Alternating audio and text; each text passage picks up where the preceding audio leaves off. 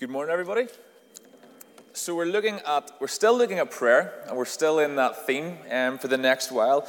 And when I was when I was a, a kid, I was taught how to pray by using the word stop. Okay, I was told the first the first letter of stop S. I was told we should begin by saying sorry.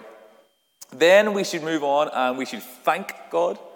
Then we should pray for others, and then lastly we should come before God and we should say, "Please, Lord."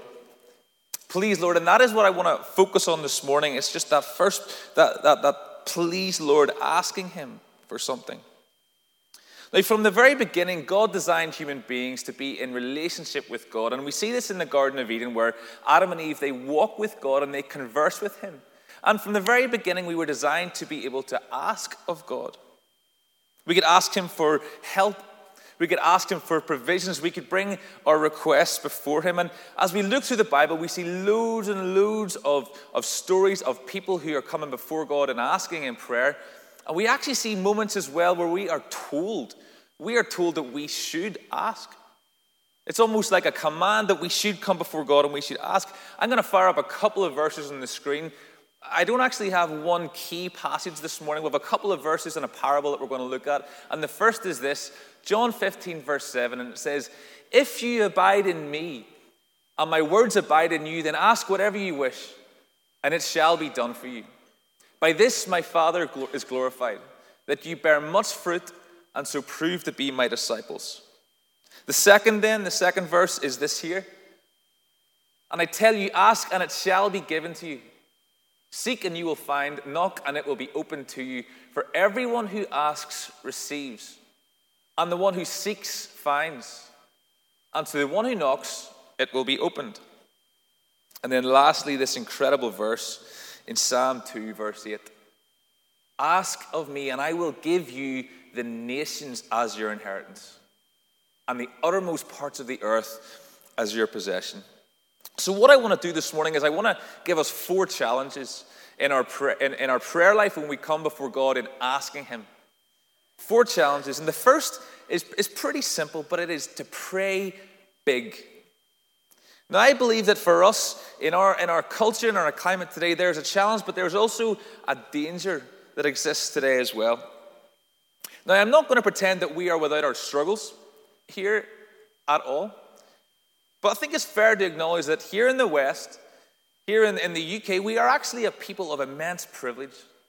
In the grand scheme of things, in the grand scheme of the world, we are people of immense privilege. We have, we've got the NHS. If you're sick, you don't need to save up an absolute fortune to go to the doctors to say, Doctor, I've, I've had a cold for a week and needed to give me something here. We've got clothes on our back. We're all looking lovely this morning. And maybe we might even go home and we might get changed and come back wearing something different this evening. Who knows? We are of immense privilege. We have food on the tables. We may have a watch on our wrist. You might even have a necklace on your neck. We might even have a car in the driveway. If we have a question, what is it that we do? What's the first thing that we do if we have a real big question? We get the phone out. We Google it, don't we?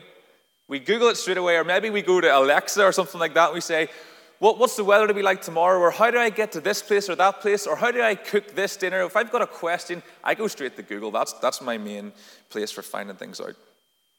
Now, I'm not here this morning to point the finger and say, us living here in, in, in, the Western world of immense privilege, I'm not saying that there's anything wrong with that right now, but I do want us to acknowledge that growing up in this culture will definitely impact the way that we pray the way that we come before God and ask of Him.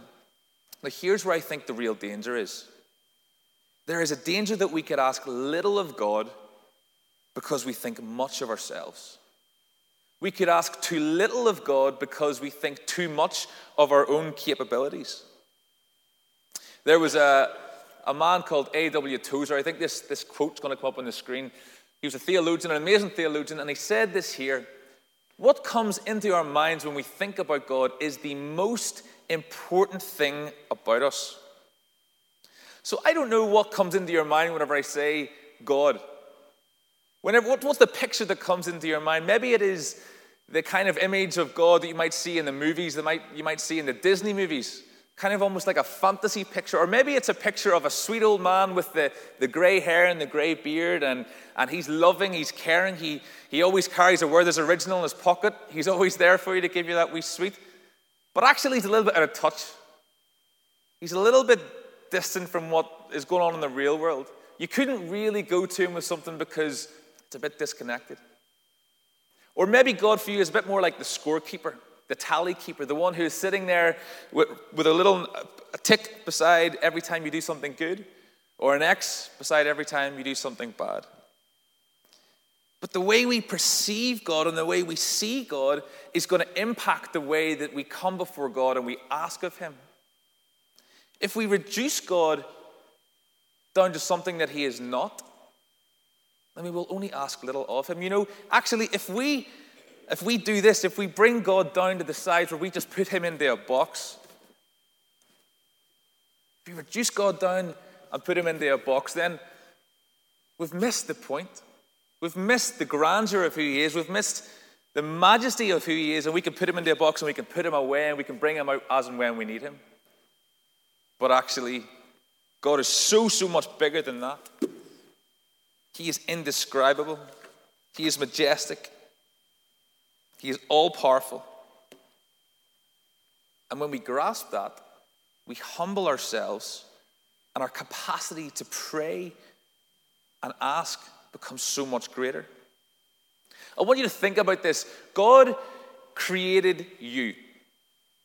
He created me. He created the earth. He created the stars in the sky. He spoke, and the stars came into existence. Now, you may have seen this little analogy before, or, you may have heard these facts before that I'm about to tell you. I, I watched this when I was younger, and it blew my mind. It honestly changed me, changed me from the inside out. It was incredible, and I still watch this once, maybe every six months. I want you to stick up a little picture of the sun, okay? Now, before I give you these facts, I want you to help me here. I want you to imagine that the earth, okay, the earth that we are here in, I want you to imagine it was the size of a golf ball. Okay, so here is the earth. Somewhere on this golf ball is Northern Ireland. Now, you couldn't even come up here with a Sharpie pen and put a little, a little point on this here that would probably replicate the size of Northern Ireland. But somewhere, if you did, somewhere on that little point would be us in Willowfield, and would be you sitting here right now. Now, I just want you to grasp how big and marvelous God really is. He spoke and the stars came into being. If the earth was the size of a golf ball, the sun would be 15 feet in diameter. It is massive. It is absolutely huge. Do you know how many Earths you could fit inside the sun? 960,000 Earths inside the sun. Okay, I'm not getting the reaction I was hoping for. We're going to go one bigger, okay? Well, actually, a whole lot bigger. Science recently uh, discovered one of the biggest stars they've ever discovered. It is called Canis Majoris. Now, I may be saying that wrong. It is massive. I want you to stick up a little picture again of, of this star. You can't even, it's so far away that we can't even uh, fully see it. But that bright star, that is Canis Majoris. Now, if the Earth were a golf ball, Canis Majoris would be the size of Mount Everest. Now, if that doesn't shock you, you're going to need to get on a plane, go to Nepal, stand at the foot of Mount Everest, set that golf ball down, and look up because it is absolutely massive. Do you know how many Earths you could fit inside Canis Majoris? I, this is the 10 o'clock service, so I know it's early. okay. You could fit seven quadrillion Earths inside of Canis Majoris. You're going to need to go home and Google how many numbers are in a quadrillion. I can't work it out right now, but it is big. Now, if we grasp, if we perceive God for who He is, that's going to impact my please, Lord. That is going to impact the way I come before Him and the way I ask Him. If I stand before Him and I realize that He is the creator of the heavens and the earth, then my please, Lord, is going to be my greatest need, my absolute greatest desire. He is the King of kings, the Lord of lords, and the Creator, the one who holds the earth in the palm of his hands. And he is able, and guess what? He is not limited by resources. He doesn't grow weary, he is able. So, our first challenge is to pray big. There is a film that is coming out um, quite soon, and it's a remake. And it's a remake of Aladdin. Now, I'm sure all of you will know of Aladdin or have seen it when you were younger. We have a picture of the new genie. So, this here on the left, that's Will Smith. He's going to be playing the new genie, which is coming out uh, in, in a matter of weeks. But obviously, on the right hand side there, we had the old genie, which was done by Robin Williams. He did a pretty good job, so Will Smith has a lot to live up to. And I think when, we, when we're younger anyway, or when we're young in our faith, maybe our, our perception of prayer might be something similar to the idea that we see in Aladdin. You know, you know how it is that, that lamp that you rub the lamp, you get a wish, you can ask, and then you receive. But we know that's not the case. We know that's not the case when it comes to prayer. We know we can't just snap our fingers, ask for this or that, and we'll receive it straight away. But I want to think of our second challenge. Our second challenge is this that we should desire His glory and not ours, and that is going to impact the way we say, Please, Lord. You know, that question of can I really just ask God for anything and He will give it to me? Can I ask God for a Ferrari? Can I ask God for, for Arsenal to win the Europa League? Can I ask God for Ireland to go and win the World Cup? Well, no. You know as well as I that that's not the case. But I want to think around this a little bit. So if we flick on, there's a there should be another passage here. It's Luke, Luke chapter 15, verse 7. And there's that passage that we read earlier. If you abide in me and my words abide in you, ask whatever you wish, and it shall be done. By this my Father is glorified that you bear much fruit, and so prove to be my disciples. So we are okay to ask for stuff here. The, the, the verse actually goes on. Uh, sorry that it's not on the screen. The verse actually goes on and it says, What father among you, if his son asks for a fish, will instead of a fish give him a serpent? Or if he asks for an egg, will give him a scorpion? If you then, who are evil, know how to give good gifts to your children, then how much more will the Heavenly Father give the Holy Spirit to those who ask him? So, look, we are allowed to ask the Father for stuff, knowing well that He will not give them to us if it's bad for us or if it's bad for His kingdom. So, you may ask, but God knows if it's good for you or if it's good for His kingdom. But there's another verse in John chapter 15, verse 7, that's really helpful when thinking around this challenge.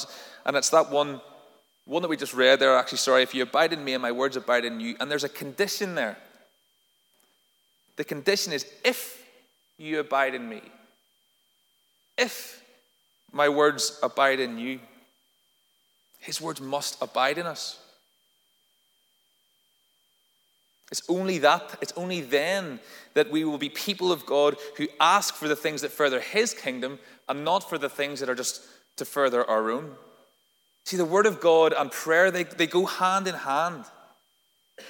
And I want to encourage us as a people to lean into God's word, to saturate ourselves in God's word. Because the more we know the Father, the more we abide in Him, the more our desires will begin to look like His, rather than our desires just looking like the flesh.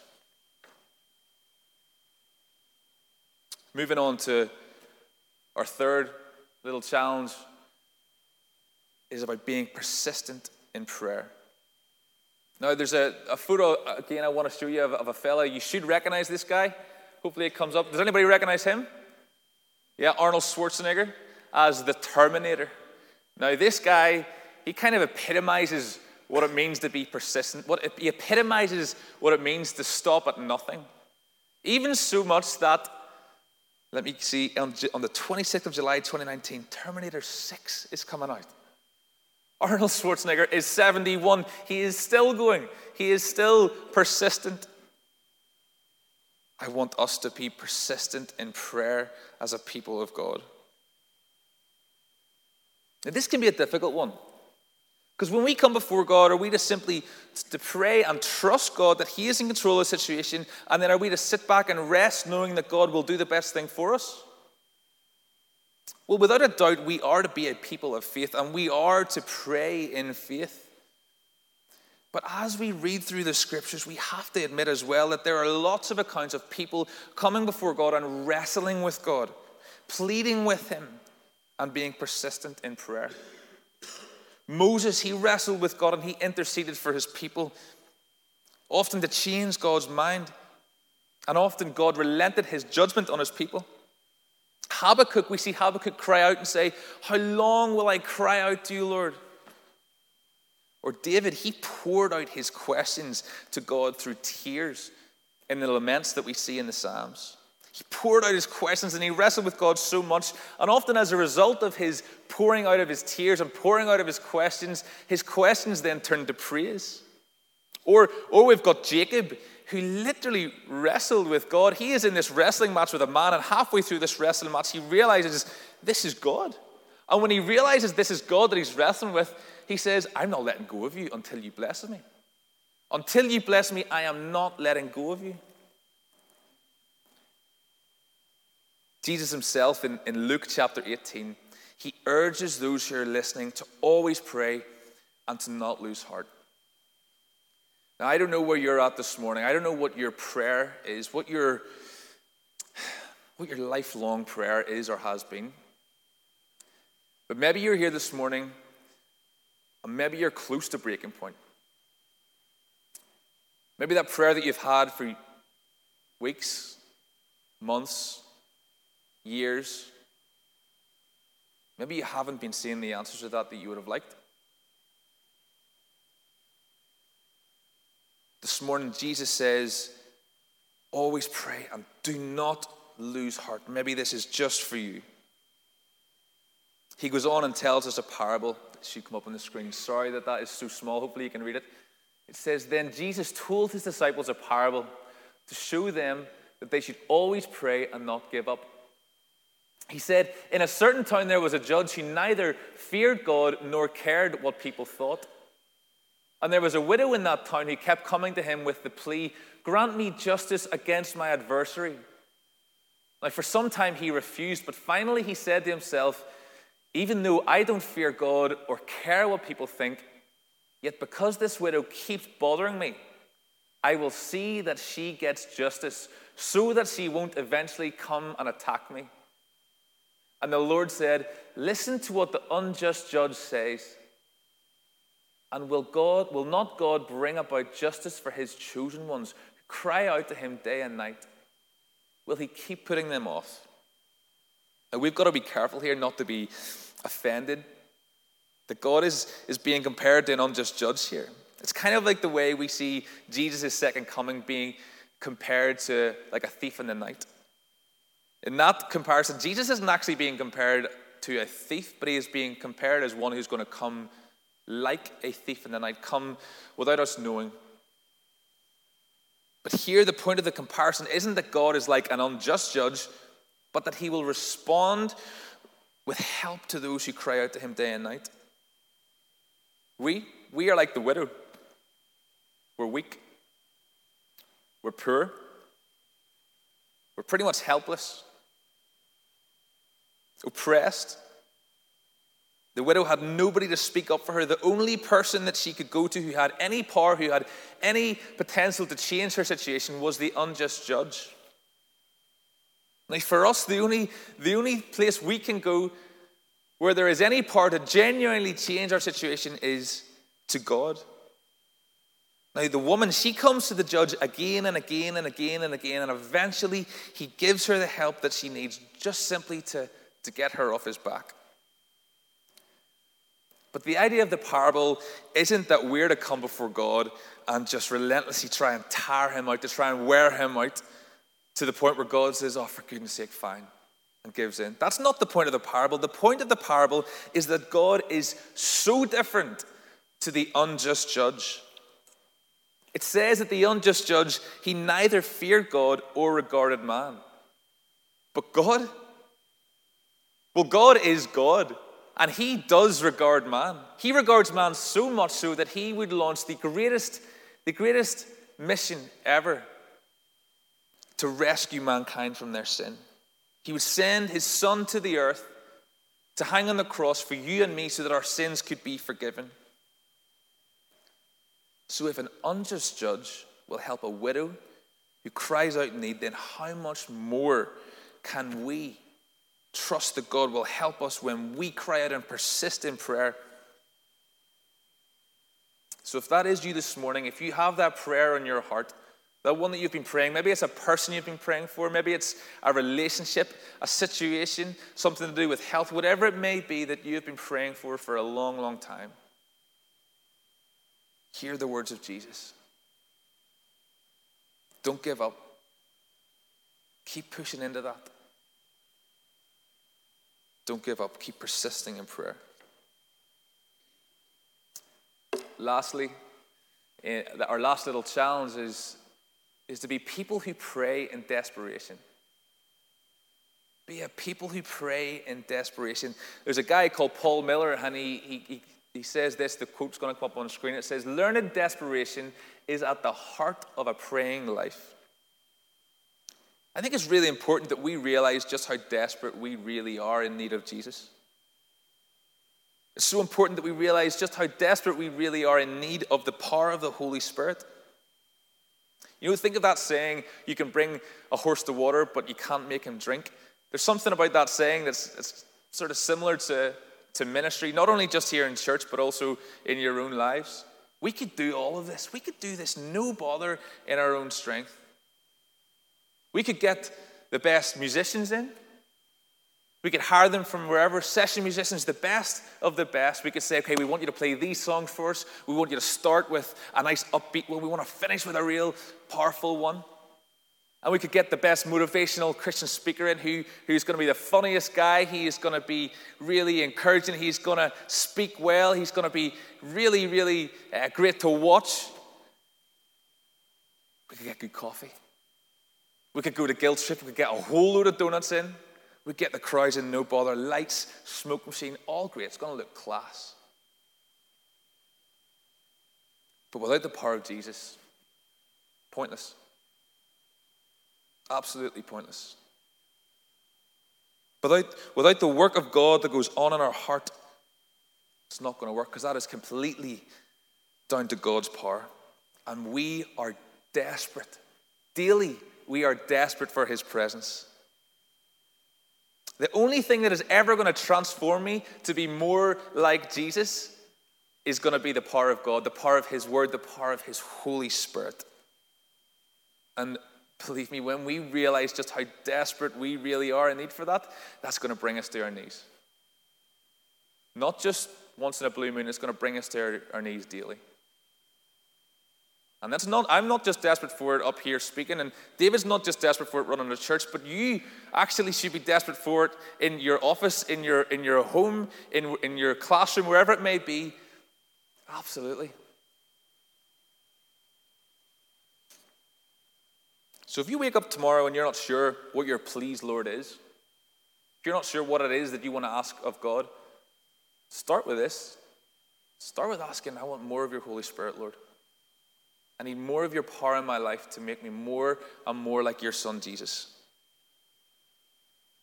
You know, let's not be a people who only pray on that random occasion where we think the situation has, has got desperate enough. When we think the circumstances around us have got desperate enough. You know, we see that in the films, don't we? We see it in the movies. Those people who, who really don't look like Christians, wouldn't claim to be Christians, but all of a sudden the situation around them has got so dire that the only thing that they have left to do is begin to pray. Well, we are desperate. There's an incredible woman called Corrie ten Boom, which I'm sure most of you will have all heard of. And with this, I'll finish. She, she lived during the time of, of World War II, and she has this incredible story of rescuing so, so, so many Jews. She hid them in her house and she uh, helped them escape the grasp of the Nazis.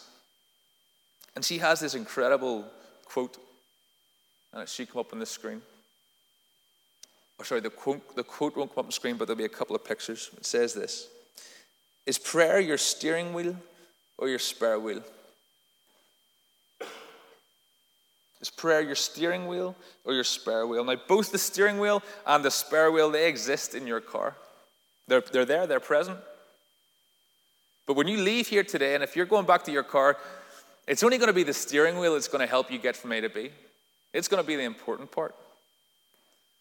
And I can guarantee you that you will not give a second thought for your spare wheel until you hear the flapping of the rubber along the road.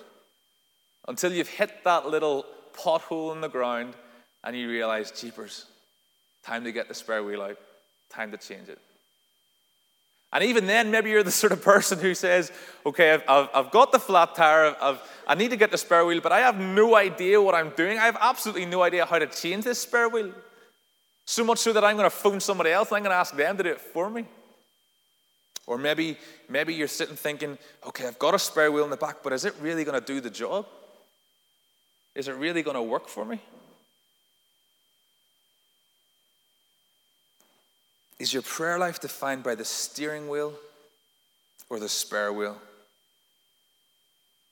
Do you come before God and, and only say, Please, Lord, only when you've got the flat tire?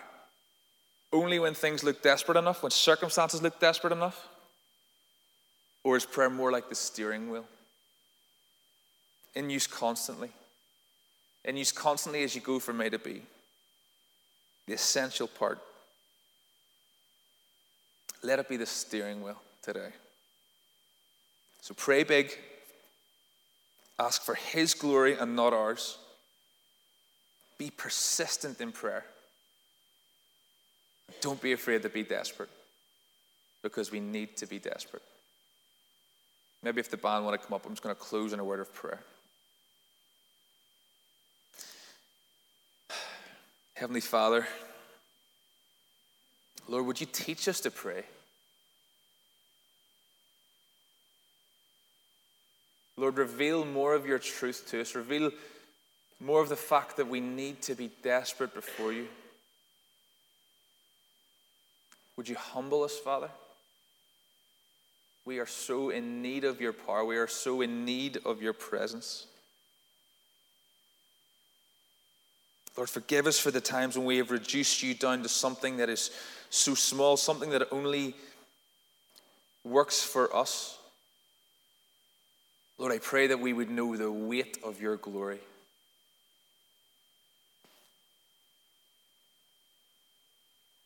So teach us to pray, Father. In your great and holy, holy name. Amen.